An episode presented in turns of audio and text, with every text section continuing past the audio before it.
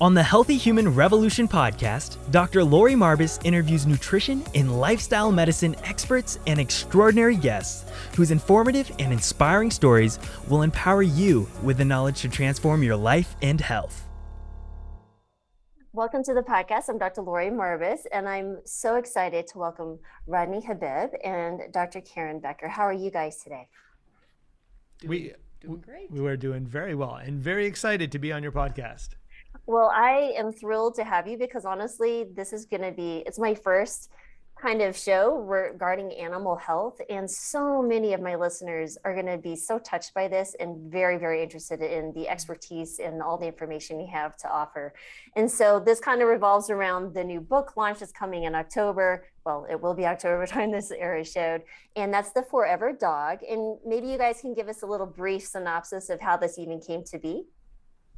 Yeah for sure well, Ryan and I met several years ago when his dog was diagnosed with cancer, and he's in Canada, and I'm in the United States. But he reached out to me asking for some help. He had had the tumor removed, and his dog did not have a good prognosis. And he said, "Listen, I'm just reaching out to see if there's anything else that I should be doing."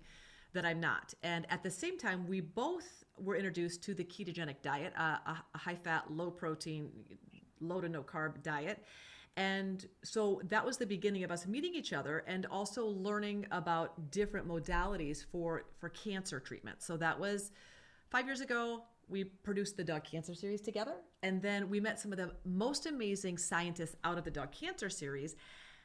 Amazing researchers that were doing longevity research on dogs and helping dogs live longer better lives using that model to be translationally up up up the up the pyramid to be able to help humans. But we, you mm-hmm. you became obsessed with the scientists research pertaining to dogs, and out of that, yeah, came the Forever Dog book. Yeah. awesome. So now the Forever Dog book has three different sections, so to speak, and maybe we could highlight. Kind of just kind of tell us briefly how that means. You know, when you mentioned human health and dog health, how do these two things kind of come together in the modern world?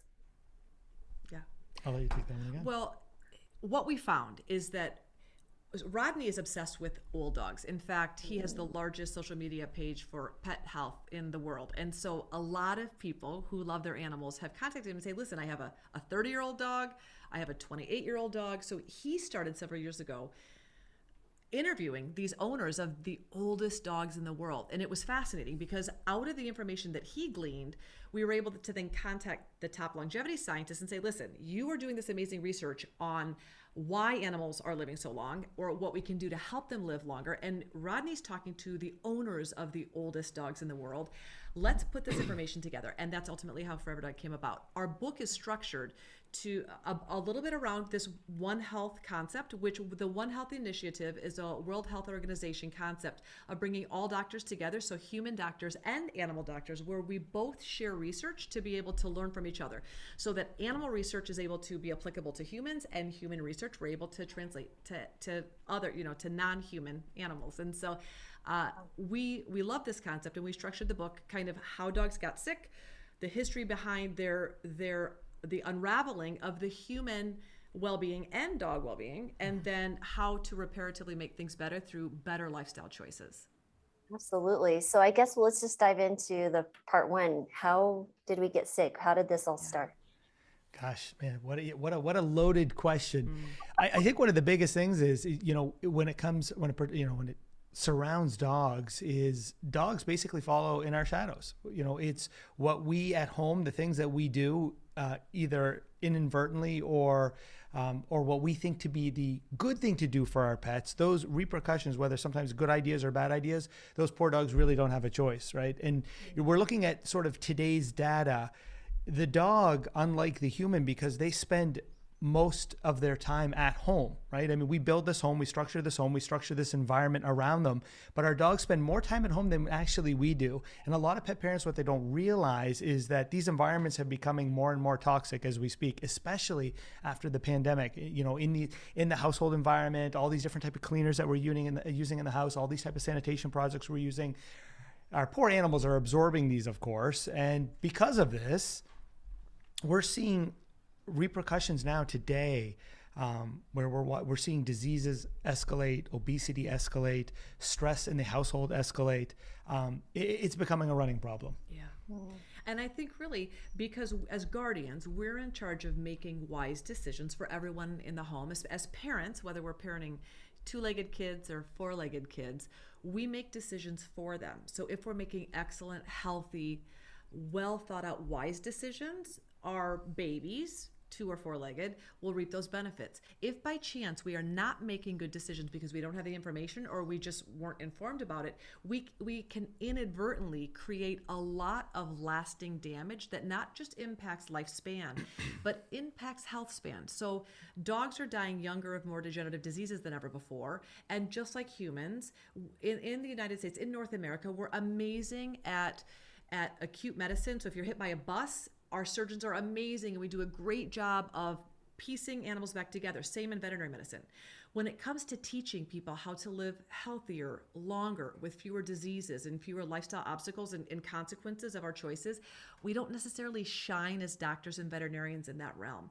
And mm. so we really wrote this book, and that first section in the book really highlights the problem that if people had more information they would make better choices but because as doctors we don't necessarily we weren't trained on how to counsel people to prevent disease from occurring disease is occurring and people are left heartbroken because they weren't aware that their choices directly impact their dog's overall well-being Mm, absolutely. I, there's so much there I could talk to you about. Um, but you know, just like in medicine, right? We're we are taught basically how to react to a disease that's already occurring. We never learned, or how where the foundation should be is to, well, we have a healthy human. How do we keep them healthy, and then respond uh, uh, accordingly? And would need less of it. But one phrase in your book really just caught my eye because I've used this exact kind of similar statement was when you were speaking of the lifespan of someone or a person or a dog would be happy, healthy, happy, healthy, happy, healthy, dead. so it's like literally, yes, live your life and then you die quickly to the end of your lifespan uh, to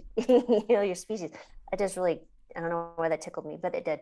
Um, but as far as you know, can you speak to what are the most chronic diseases that we're seeing our dogs die from mm-hmm. nowadays, and how does that correlate with human health, or is there a yeah. is there a similarity? I, I love the dog, by the way, guys. If you can't see it, it was the the pup walking in the back. little, little little Shuby back there, and in fact, she she doesn't, because we have some of the doors closed in here. She doesn't yeah. really like when all the doors are closed, and she's trying to throw verbal like verbal signals as to open these doors for me right now. But you know, to address to so go funny. back to and to address your question. Um, especially in the canine world. Mm. Um, we, you know, we've talked about this many times. We actually filmed a documentary about this when it comes to cancer. Now, of course, cancer is a giant problem in the human world, of course. Um, but in the pet space and the dog space, according to some PhDs, they believe that dogs actually will succumb to cancer more than humans. So out of any out of any mammal in the world, excluding lab rats, they believe that dogs will have like the highest rate of cancer. So this is a huge, huge problem that we're seeing today in the dog space.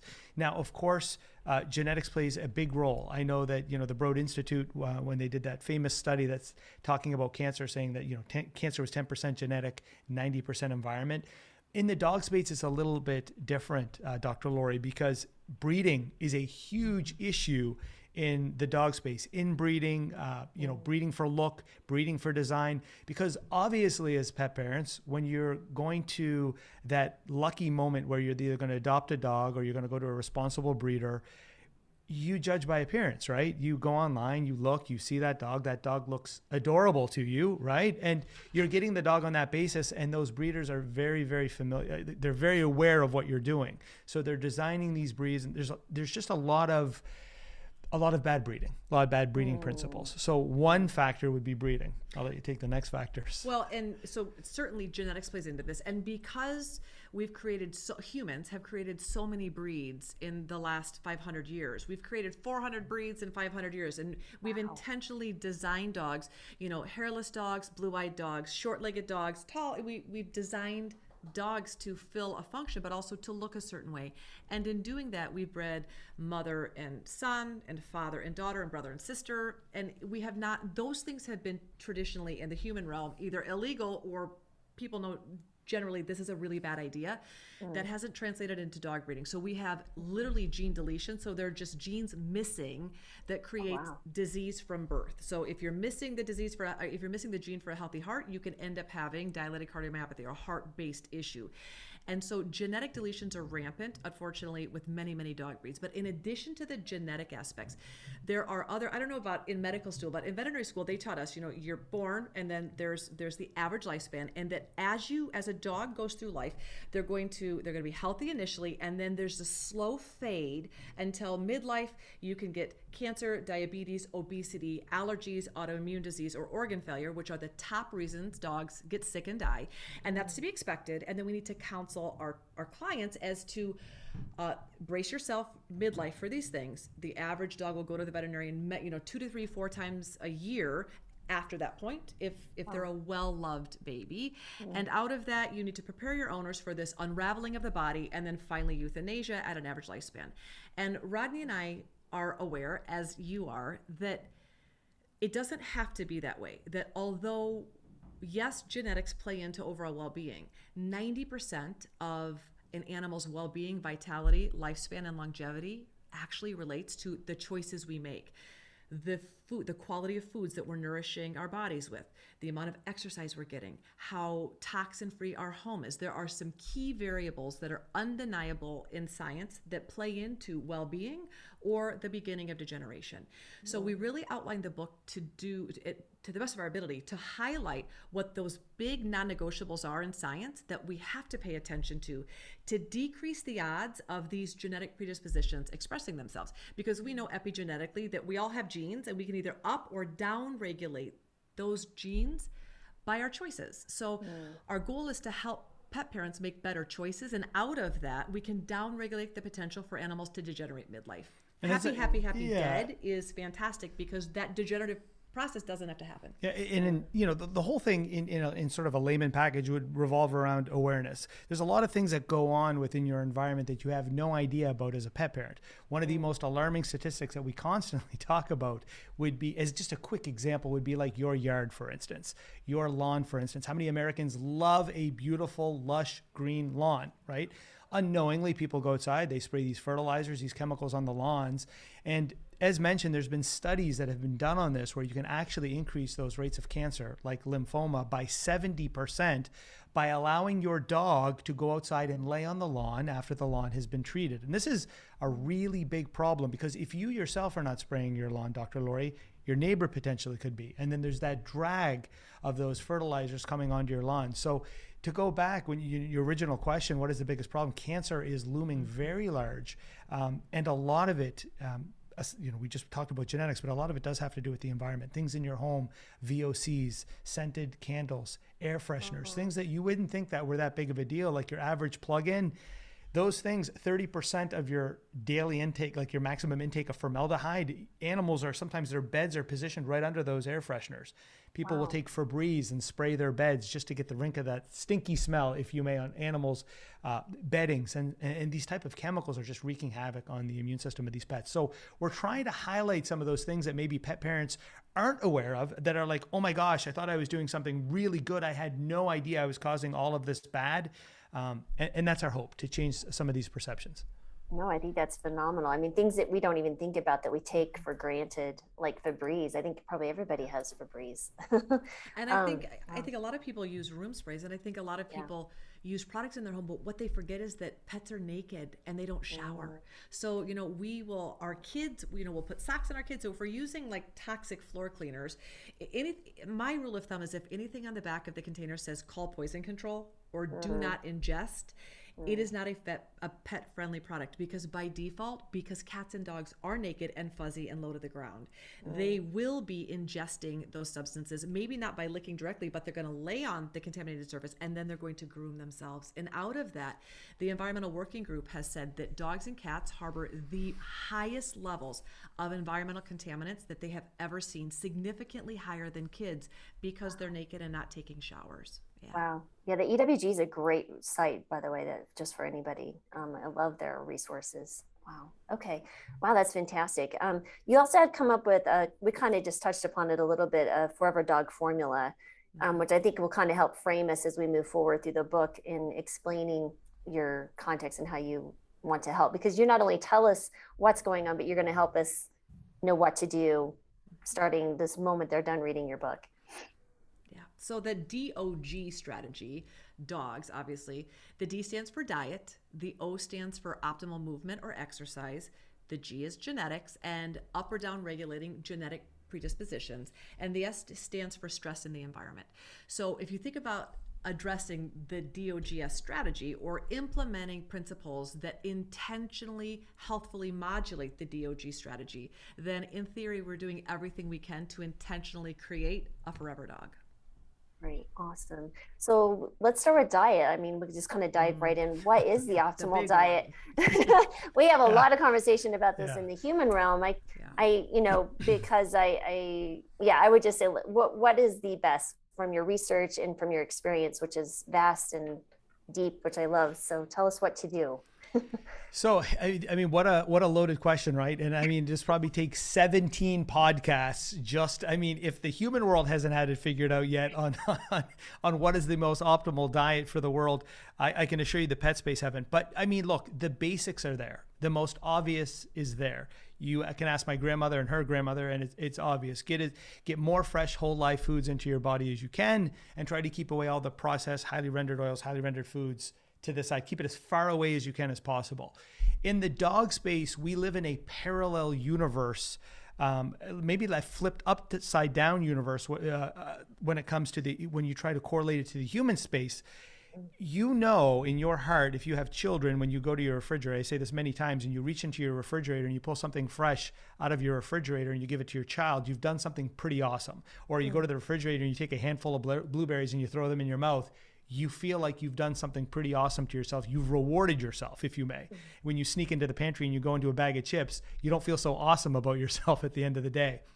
In the dog space, you are taught and you are told from when those dogs are very young at a very young age that going into your refrigerator and pulling out something whole live and fresh like a carrot for instance could potentially cause digestive upset to your dog could potentially give your dog diarrhea it's better to feed your dog the ultra pro, the ultra processed diet that you went and bought that packaged mm. bag of product because it's safer and it's science. Well, and the thing that's so shocking to me is that when you think about all of the professionals in the health and wellness space, including physicians and veterinarians, mm-hmm. veterinarians are the only group of professionals that recommend and strongly advise feeding ultra processed fast food from the time animals are born until the time they die. In fact, many of my colleagues will say never feed anything to your dog or cat other than pet food because it could be hmm. risky or dangerous or it could cause GI upset. So, for generations, people who love animals have been conditioned really unhealthfully to believe hmm. that the best thing they could ever feed a dog or cat is ultra processed junk food. And wow. it's shocking to me because when people stop and and think about that, they think, you know, I never realized that. That total cereal is a brand of cereal that says on the side of the box that it contains all of the nutrients necessary to to for, for you for the RDA for a human for the day. That's cool. Would you ever feed your kid total cereal twice a day from the time they wean until death and never feed them anything else? You would never think of that because it's not a mm. wise decision. It's cool for a meal, I guess, if you're into that, but you wouldn't do that for an entire life.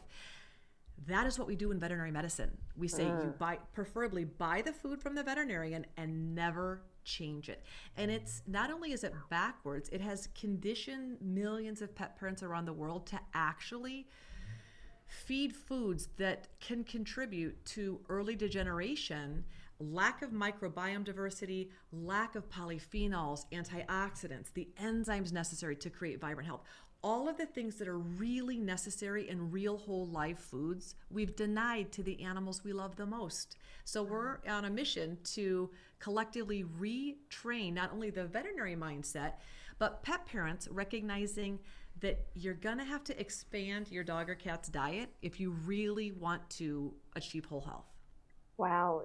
And you mentioned, you know, pet microbiome, uh, which is a huge topic now with human health, but I never even I, honestly it never crossed my mind to think about, you know, the dog's health. I'll, I'll however, Daisy, our dog, loves to eat grass. There's certain parts of grass and she'll smell something and then she rolls in it. She's quite happy and then she jumps up and I'm like, I don't know what's going on. We just keep going. yeah. But you know, it's like every once in a while, it's like this long particular grass that she loves to eat. I was like, am I missing something in her diet? But um, but you know, those are those are things that I you know you might see or think about like it's odd, but you never think about what's going on inside that the dog is maybe looking for. I don't know. But tell us more about that microbiome because I'm sure that has perked a lot of ears because I have yeah, so many amazing. questions about just on the human side. Tim Spector was an amazing interview. Absolutely. So we, you know, we got on a plane and flew all the way to King's College. Tim Spector, I think one of the most cited scientists in the world, according to Reuters magazine, just to have a conversation about the gut microbiome and what's happening in pets. And of course, the same thing that you would see in the human field should pertain to the animal field, meaning mm-hmm. the more diverse your gut biome is, right? Mm-hmm. The healthier one would a microbiologist would assume you were, and the potentially the longer you can live. Of the very the famous study, the American Gut Project, and consuming 30 different vegetables a week, and so on and so forth. You need a diversity, and you need that microbiome in your GI system. Animal research is now getting underway, and especially in the in the canine world, which is so so exciting because it helps us when we're trying to communicate to pet parents about the feeding of processed food. Mm. You know, cha- the challenge is the marketing you look at a packaged product, right? It's sitting there on the shelf. You've got all of these incredible label claims.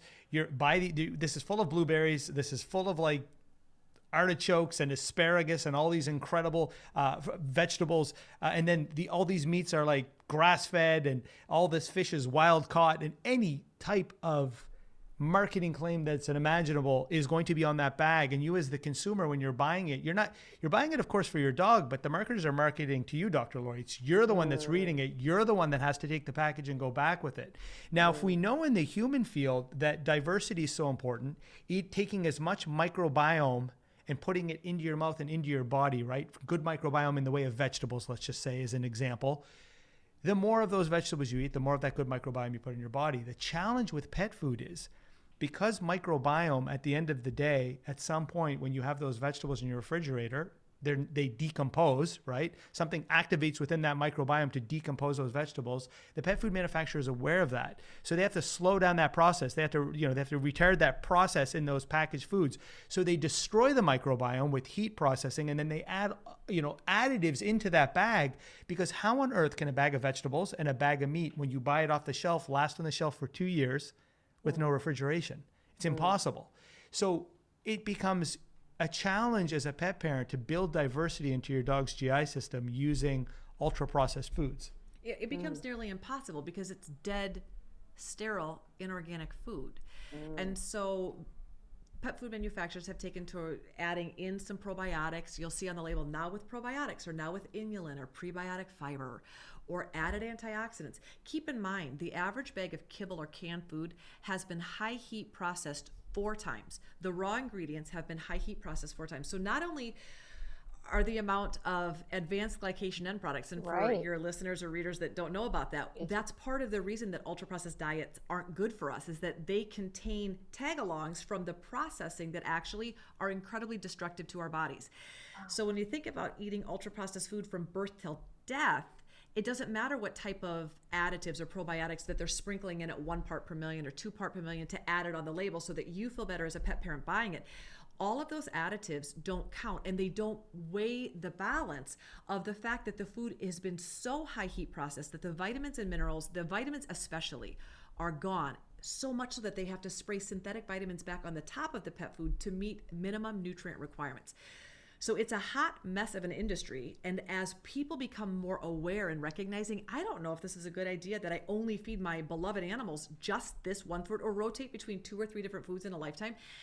As pet parents are becoming educated about the fact that they need to incorporate more choices into their animal's diet, this is creating a lot of issues in the pet food industry because as owners become aware, they're making different food choices to the point that the fresh food industry the minimally processed foods are the fastest growing segment of the pet food industry, which we oh. find fantastic because that tells us that pet parents are asking for better quality food, which of course oh. we love. Well, let me let me just quickly add to that. You also run the the danger aspect of it, which is what got me started in you know in in my career, which was you know, choosing packaged products, and as Dr. Karen Becker said, these foods have to be sprayed, like you know, with basically a synthetic vitamin mineral mix, because when you go through all those heating processes, you're going to destroy a lot of those micronutrients. Vitamins are going to become damaged, so you have to reapply them in a synthetic powder. Hmm. Well, it does. What's so scary about that? A pet parent can easily do a Google search, and you can see like the latest one, and I think I believe in 2019, Hill Science Diet. Those machines that spray those vitamins and minerals, well, it's machinery, and by accident, machinery can go off kilter, it can falter, and you can get an extra blast of something into that vitamin mix or on top of that food. As an example, Hills in 2019, the machines shot in too much vitamin D. Now, with pets, you can reach vitamin D toxicity levels very quickly. Mm. And it wiped out a whole bunch of pets reportedly all They over died. America. They died. There was th- over 13 million cans recalled all over the globe because of that type of machinery. The same thing that happened to my cat in 2007 uh, when melamine made its way somehow into the synthetic vitamin mix here up here in Canada. And this one company who formulated for many, many companies accidentally put melamine in all these foods. It was called the giant 2007 pet food recall. It was the most catastrophic recall that we had here in North America because, again, something was tainted in the synthetic vitamin mix and it wiped out a whole bunch of dogs and cats um, all over North America. So you run now the risk when to go back to the microbiome when you start tinkering with foods, you're damaging microbiomes, you're damaging uh, these micronutrients, and you have to reapply them in a synthetic manner. You do run the potential risk of these toxicities. Well, in addition to just the the synthetic premixes, those of you that probably um, follow your podcast are interested in whole live real nutrients. The body acts differently. Taking you know you can't eat a cheeseburger and take a multivitamin. It just doesn't balance out. That's in essence what we're doing to our animals. The worst part, in my opinion, about the pet food industry is that it's made from it's they're called feed grade ingredients. It's they're not human human quality or human inspected raw materials. So pet foods, unless it's specifically labeled as made with human ingredients, which means it's about two to three times more expensive than what you are currently buying from your veterinarian, Mm. or from the best pet food big box store that you can find, or even small independent retailers. The vast majority of those products are animal grade feed grade, which means it's leftovers from the human industry or products and pieces and parts that have not passed inspection. Mm. Out of that, we're asking animals to live in a highly toxic world with less than species appropriate foods and not just dead foods that don't nourish the microbiome. Foods that contain high amounts of glyphosate, high amounts of heavy metals. Pet foods are just historically really plagued with heavy metal issues. So these blessed little bodies are having a hard time coping with very poor quality foods in a high stress home oftentimes mm. lacking exercise. Oftentimes we keep Anna you know we have to go to work during the day so our dogs stay at home alone sometimes in crates for for 8 to 10 hours. We come home they li- they're living with the stress of the environment and Rodney has a really great done some great interviews with people talking about how scientists demonstrating that the stress of us animals dogs can smell our stress and not just smell our mm. stress but they react to our stress. So animals are checking cortisol because they can tell that we're stressed. So animal, dogs and cats have actually I think a really high high task of trying to cope with all of these variables in a very synthetic world with synthetic food. They have their mm. work cut out for them. They really do. Wow. And then they don't really have any say in it. and and they don't we don't speak dog fluent dog most of us and mm. dogs don't speak english. So i think if dogs could speak they would say i would very much like different foods and i'd like to move my body more and i'd like to spend more mm. time engaged with you where you're not on your phone and you're really focused on me i think if mm. if dogs could talk they would ask for a lot of variables in their environment and their life to be changed and i think mm. one of the reasons that dogs are so magical is that they they don't ask anything. We have to be sensitive and intuitive enough to be able to see those needs and adapt and adjust to them. But there is a silver lining in all of this just depressing opening talk here about this project. There is a silver lining, and the silver lining is all of these wonderful young scientists, all of these brilliant young veterinarians who are now standing up and asking more questions, right? Like mm-hmm. there, you- you're seeing now science go running to wait a minute here. It does kind of make sense if we know to eat whole, live, fresh foods and we're feeding animals processed foods. What happens if we put a, some of these whole live foods into this bowl with processed food?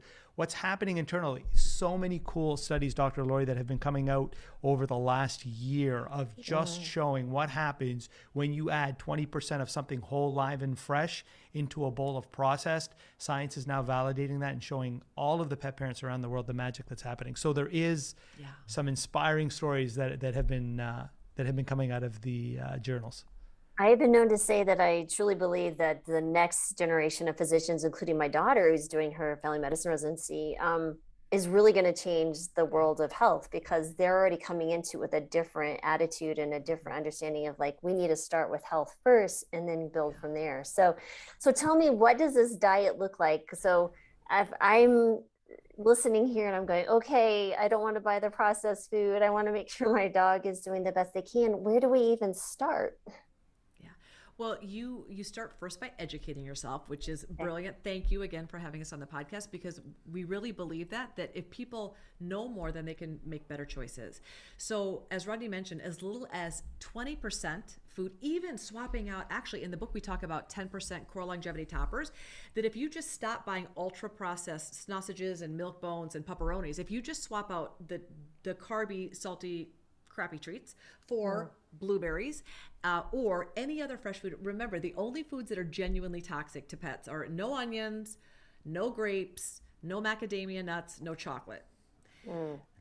Everything else is pretty much fair game. Now, you are well aware that you know there are higher carb. Like we're not a big fan of feeding corn to dogs because it's high glycemic. Most of it's been GMO. There's a lot of glyphosate included.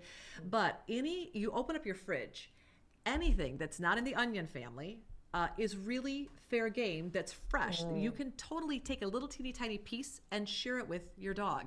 So just starting somewhere, like, hey, I'm going to see if I've never tried giving my dog a bite of cucumber as you're chopping cucumbers, tr- the tops and bottoms of carrots, the pieces that you would naturally throw out. Try offering it to your dog. It's kind of oh. fun because you'll see them be like, oh my gosh, what is it? But as they develop their palate and realize, oh my gosh, I've never had this, it's pretty fun to watch their evolution of experimenting with fresh whole foods because they've, they've never had it before. So one of the big things for us when you know when we started this podcast with you was our fascination with the longest lived dogs in the world. That's Right. always been a huge fascination. Um, it- you know, and so when we started to go visit these pet owners with these extraordinary long-lived dogs, for instance, Brian McLaren from Australia with a 30-year-old Kelpie named Maggie. Uh, in in that was it? It's a Pol- I always want to say Poland, but it's not Poland. It's at Hungary with Bushki yeah, with uh, Dr. Kubinyi, who was highlighted a 27 year old dog who was living on between a farm and in this home, and it would like literally it could venture from the home and it would travel out into the farm, travel out into the mountains. Uh, same thing with Maggie. These dogs had access to giant farms and had access to a whole bunch of whole live foods, which was really cool. When you start to see all of these like long lived dogs, the correlation was a they had a ton of exercise but pertaining to diet a lot of these animals dr Lori, ate from the table. So a lot of them got to eat uh, some fresh whole live foods that were incorporated in their bowls. Some of you know and of course the story is about dogs but even about cats themselves um, some of the oldest lived cats in the world like 38 year old cats again too had access to food from the refrigerator. One of the most important things with this is when you're feeding processed food one of the challenges it's my little dog shuby of course one jumping in. one of one of the um, Fully appropriate. I love it. yeah it- it's only of course you know and i love those videos where you're just watching somebody and the dog just totally like interrupts the podcast and like destroys the podcast Uh, but yeah. uh, yeah, it's it's it's like it happens here so much. I I, I can't even tell you. But uh, sorry, going back going back to the going back to the whole food component.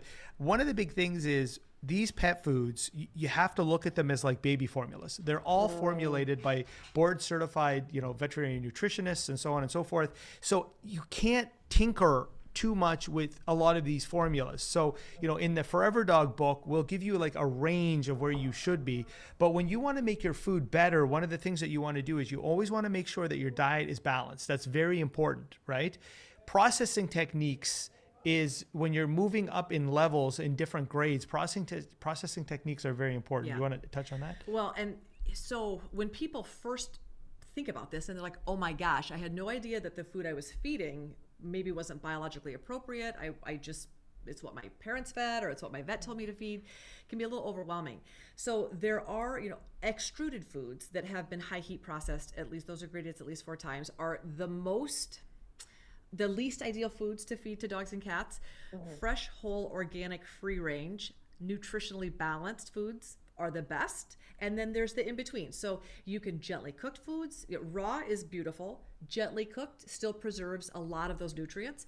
Freeze dried fresh foods are next best. Dehydrated fresh foods equally as beautiful. And then there's you know gently baked or uh, air dried that are also um, less heat processed with the ingredients having more of the whole food nutrients included that are necessary. So a couple of different things you can do. You can move you can as you begin to you know move down the scale of processing you will find brands and proteins that better align with your with your food philosophy.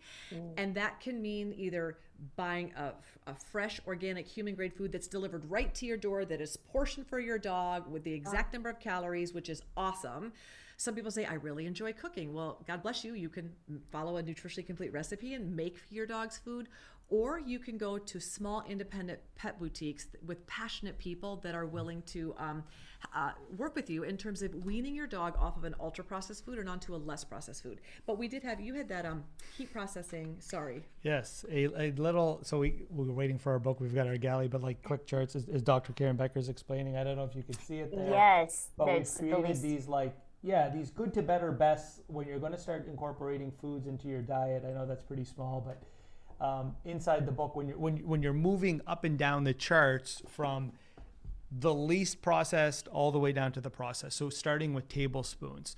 But I think the easiest way to, to address your question is if you do have the ability to find a whole food, fresh, live, minimally processed, organic if possible. It, it, all comes back to money, right? Of course, because when you start looking this way, people can't eat this way. Most people in the world can't eat this way, right? If you had all the money in the world, yes, of course stay away from factory farming, stay away from um, non-organic, stay away from um, GMO, and so on and so forth, and try to buy the food balanced and whole and live uh, as possible. Of course, which would be the Ideal. same thing for a human, I would say.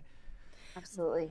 Go ahead. But but one of the things that we tried to really stress in the book is that because not everyone can afford free range organic ethically sourced foods, even for their own fam their own human family, mm-hmm. just start where you can because there's a lot you can do uh, on a very limited budget that can dramatically improve the well-being of your of the dogs and cats in your life. There's a lot you can do on a shoestring budget mm-hmm. to improve health span. Many even started with exercise, just moving your animal's body. Uh, research has shown can take the place of like 10 to 12 supplements that you would otherwise feel the need to be giving. Moving, you know, an animal's body does amazing things in terms of endogenous immune system activation. So, mm. and most dogs do not get like humans; they don't get the exercise that they need on a daily basis. So the minimal amount of movement that's prescribed for humans, which is, I think, not even close where we should be, but 30 minutes a day, what would be ideal for most pets or most dogs, would you say? and that that is similar to to most dogs. The goal would you know to have the heart rate elevated above normal for a minimum of 20 minutes daily. I also would agree that dogs are wired as athletes. Not only do do they need to move their body to maintain muscle tone most dogs lay around most of the day while their owners are working but they need to move their bodies for psychological well-being as well. So right now we're having a mm. thunderstorm and Rodney's dog is having a little bit of a panic attack because she's very sensitive to barometric pressure.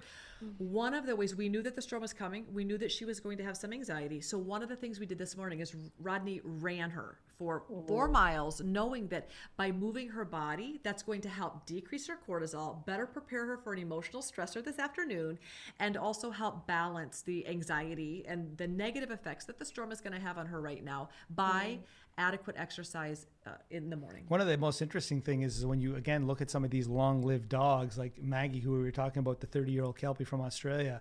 She was getting unusual amounts of exercise. She had a mm. farm, it was a dairy farm, and she would follow her owner. He would get in his tractor from one end of the farm to the other. I believe it was like five or 10 kilometers. This wow. dog was walking sometimes twice a day, up to 20 kilometers I know in the U.S. you guys use a different metric system, but here miles. in Canada, Yeah. there you go. Very, well done, right? I'm a runner, so that makes okay. so some of these do- uh, was uh, so Maggie was getting almost 20 kilometers of exercise a day, lived to be 30 years old. Um, Bramble, 25 year old dog uh, from the United Kingdom, two hours minimum every day when if you spoke to the mother. A lot of doctors will tell you if you the, you know the the game to or the way to win the game to delay aging is to keep insulin low, and nothing keeps insulin low like exercise. Mhm. Oh, absolutely. And I, because I have a lot of diabetic patients and we put them on continuous glucose monitors, you just see it exercise, you know, steady, and then it just, the glucose just comes on down. Um, it's absolutely fabulous. But you, so we talked about movement and then maybe you kind of touched upon the stress in the environment. I know as we're closing in on the hour, um, what can we do to help understand? Because I mean, honestly, people have enough trouble figuring out how to deal with their own stress, much less their own pets, because we're not even aware of what's going on or can speak to them. What do we do? Well, I, I'll take the veterinary stressors because Okay. I'm the veterinarian, and Rodney will take the home psychological, emotional, mental stressors. Uh, for, for veterinary stress, one of the things that we can do is think about the number of pesticides that we are voluntarily applying to our dogs. And what do I mean by that? Most veterinarians will say, listen, from you know year round at this point, veterinarians are oftentimes recommending oral or topical flea and tick pesticides monthly, regardless of the dog's risk, regardless of their exposure, and regardless of their environment. And that would be the first thing I would say to reduce, uh, to, to think about in terms of reducing physiologic stress is think about the pesticides that we are intentionally feeding or applying to our dogs because we know that sometimes those pesticides are necessary certainly. But then detox your dog. If you're going to apply a known pesticide to your animal or feed your animal a pesticide, do common sense things then to help their liver and their body metabolically process those toxins. Vaccines. We're all about establishing protective immunity, but just as you don't go in every year for a measles, mumps, rubella, you were vaccinated as a child, you're protected for life. After parvo, distemper, adenovirus, parainfluenza, leptocorona, and rabies as babies, for those core vaccines, distemper, adeno, and parvo, dogs are protected for life. So mm. going in every year for annual vaccines is unnecessary. We recommend a titer. So a titer is a blood draw that measures antibody levels to just demonstrate that your dog is still protected. Those are common sense, easy, simple, long-term strategies for decreasing physiologic stress. Um, and also, like if you if your veterinarian has to prescribe an antibiotic, the common sense thing would be use a probiotic. We know that probiotics, veterinarians use a lot of antibiotics, and it can take up to 16 months for the microbiome to rebuild itself. So, using probiotics after antibiotic therapy are some simple, easy ways that you can reduce veterinary stress for your dogs and your cats. But when it comes to mental, emotional, there's there's some there's a lot of stress in dogs because there's a lot of stress in humans. Yeah, I- I- one of the one of the big challenges is is us. We're we're the biggest. Sometimes we're the biggest problem, and sadly, we are in a time now where we are the most stressed we've ever been of all time. Right? We're dealing with a pandemic. We're dealing with our jobs. We're dealing with our family members, of course, most importantly, and and all of these issues in our household with all of this cortisol that we're chucking on a daily basis, we flew all the way to Italy where we saw we sat with Dr. Biagio D'Aniello and his team of researchers that were able to show when you are in this energy bubble, you are throwing out so many chemo signals they call these scent signals that basically store your emotions that are released into the air. Basically what almost almost like what you've done in your entire day a time capsule starts floating into the air. Your dogs within seconds can smell those chemo signals pick up on the emotions that you're feeling and within seconds become those emotions. So hmm. if you want to watch a dog start throwing cortisol right beside you it's because of your own stress. And this is now this has now become a huge problem, especially in the United States. We're seeing bite rates in dogs the highest that they've ever been of all time during the pandemic, right? Because of all of the stress and all of the issues that are happening in, in the household. So we try to tell people sometimes, you know, if you can't shift your energy for you, do it for your dog. And more people will actually start shifting just for their dogs. Mm. I got to be a better person. I got to try to have better thoughts. Maybe I should go out and forest bathe. You know, maybe I should start doing some yoga. Maybe I should start taking some meditation. if not for me, but for my dog, because I don't want to stress out my dog. You know, Dr. Lori, there's actually a, we talk about this all the time. It's a very sensitive study, but there was a study that came out of Italy that showed they did a correlation between stress and tumors. And they were able to show that households with lots of stress potentially were the catalyst to the growth of tumors on dogs. Mm. Interesting. So- Fascinating. Your cortisol. Yeah. Cortisol is a powerful hormone, as you know. And when we were in Italy, uh, Dr. Biagio at that time was able to determine they put um, cotton in the armpits of 100 humans, played scary movies, collect, like really scary movies that created a panic response in the human, took that sweat, double blinded it. Then they put cotton in the armpits and they played happy, fun, enjoyable, oxytocin releasing movies. And then they, they put those samples. And when when dogs were able to sniff fear or joy within less than a second, they were like, "Oh, yay!" or "Ooh." Wow. And so when we asked Dr. Biagio, what's your recommendation? And we live in a stressful world. We can't all be happy, happy, joy all the time. Like, what's your recommendation? He said, take a shower the second you get home from a bad day at work. And it, he was a little joking a little bit. But what he basically oh. said is we need to really work on caring for our own emotional well-being, our own mental health. People underestimate, you know, we don't feel good and we think I'm just going to keep it to myself. Don't think for a minute that your dog doesn't know that. And so you us working on getting to a state of being as healthy and happy on the inside as we can be has these amazing downstream effects for the animals around us who are picking up on that tension. So exercise is a great way. Uh, yeah, E- absolutely. Exercise. You know, a great example though of that stress and, and smelling that is if you had a bad day at work and you come home and your dog just kind of zooms up to you and smells, smells you, you, yeah. scans you from top to bottom. One of one of the uh, one of the running jokes with Dr. Biagio was, you know, when I don't know if you've ever had this experience, but you could be a huge dog lover. You get into somebody's house, you're about to meet their dog, and the dog looks at you, and the dog's like, I don't think so, right? And people become offended and they're like, my God, I'm a dog lover. Why the heck is your dog reacting like that? Not realizing they had some sort of terrible event that happened earlier on in the day where they chucked out so much cortisol and those chemo signals are all over their clothes and the dog smells that individual and is like, not interested in meeting you. So, you know, these are some things that pet parents should be thinking But, about. al- but along the same vein of smelling, dogs can pick up on basically human pheromones, emotional pheromones we release uh, during emotional roller coaster of a day. That's also why dogs smell each other's butts, right? They're like, "Hey, how are you doing?" You know, you can dogs smell butts to get information, but smelling is a really important thing. So let's talk about doc, what Dr. Horowitz recommends for decreasing stress. She recommends sniffaris. Yes, absolutely. Walking around. Yeah. So the Sniffari, of course, you know, one of the one of the greatest sort of adventures for a dog is allowing your dog to go out, hit the sidewalks, hit those fire hydrants, hit those telephone poles, hit those trees.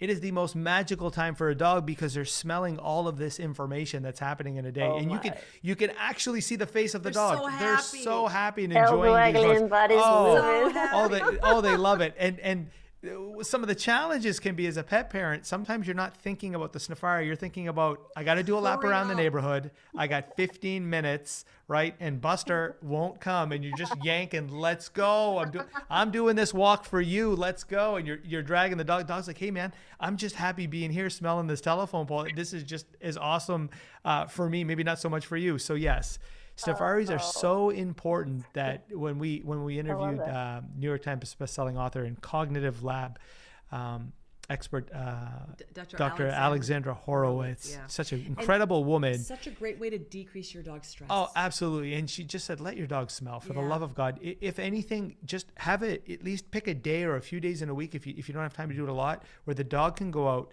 The dog can choose where the dog wants to walk. Because you ever have a direction where the dog's like, hey, can we go this way because it smells really cool? And you're like, no, we're going to go this way. Let your dog choose for that day and let your dog smell for that day. Mm. Oh my goodness. So there's a cat that lives around the, st- we live in some condos because the kids left home, we downsized and we live in condos, which I love, but we take out Daisy for a walk. She's an English pointer mix. We're not sure. We got her from the pound, but there is a house where there's three cats and they kind of come out and they hang out on their porch and they hang out in the lawn. that loves dogs. And so Daisy's met them. They're quite friendly. Charlie loves Daisy. And but it doesn't matter if that cat's there. We haven't seen the cat in a week. Lazy will go and lay down on that driveway until Charlie comes out. And I'm like, Charlie's not coming out, Daisy. Yeah. Let's go. Yeah. So yes, Yeah. the Sniffari is very strong in that yard. It so um, and friends so and animal friends believe it or not as, Oh. as, as weird as it sounds you know dogs are pack animals and Yeah. many dogs want to engage with other animals and we, we Mm. oftentimes don't let them so um, allowing your dogs to have friends is a Mm. really you know like, some dogs can't have you know some dogs are not social and Mm. some dogs don't do well with others but if you have a dog that really enjoys interacting with the neighborhood cat just Oh, yeah. 10 minutes 10 minutes letting them have social interaction is a really great way to also decrease their stress. Well, it's it's what longevity experts told us. Having a rich social life is one of the key key factors to living a very long time. And it's the mm. same thing with your dog. If your dog has friends, it, it, that's a rich social life. Mm-hmm. Yeah, I truly believe, however, that my youngest is Gabe is her favorite human because Daisy is just beyond tickled. They go mm-hmm. skateboarding together and running and biking. and like, keep going. It's like it's so fun. Yeah. Oh my goodness, what a blast! You, you guys are just such a wealth of information. I could just talk forever. Um, so, and I, I know we're coming up on the hour, and so could you please tell us, is there any final advice besides getting this amazing book, The Forever Dog, which is available on October 12th to launch? Um, what else can we do? What else would you um, tell us where we can find you on social media? What else can we be doing? Well, my final, I guess, my final tidbit would be from Dr. Sachin Panda uh, at the Salk Institute. He was the man that did this amazing research on circadian rhythm. My take home point would be that dogs really only, we only kind of have kept them captive in our beautiful homes, giving, you know, giving them all the love that they need. They've they've really only been inside permanently in the last hundred years.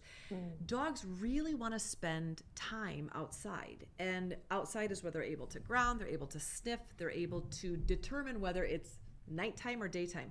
When we keep dogs stuck inside with our blinds closed all day, they have a hard time know their circadian rhythm gets thrown off and that actually can cause metabolic stress for for the rest of their life. So my take home message sounds silly. It's open your blinds in the morning let your dog go outside for 10 minutes let him recognize it's morning let him get blue light into the back of his retina let him produce melanopsin which is the wake up feel good hormone let him orient himself to the day by going outside in the morning for exercise opening up all the blinds in your home and then at night after dinner taking him out at night to maybe to do morning sniffari and nighttime cardio. But then that nighttime walk as the sun sets allows him to then release melatonin and prepare for the evening.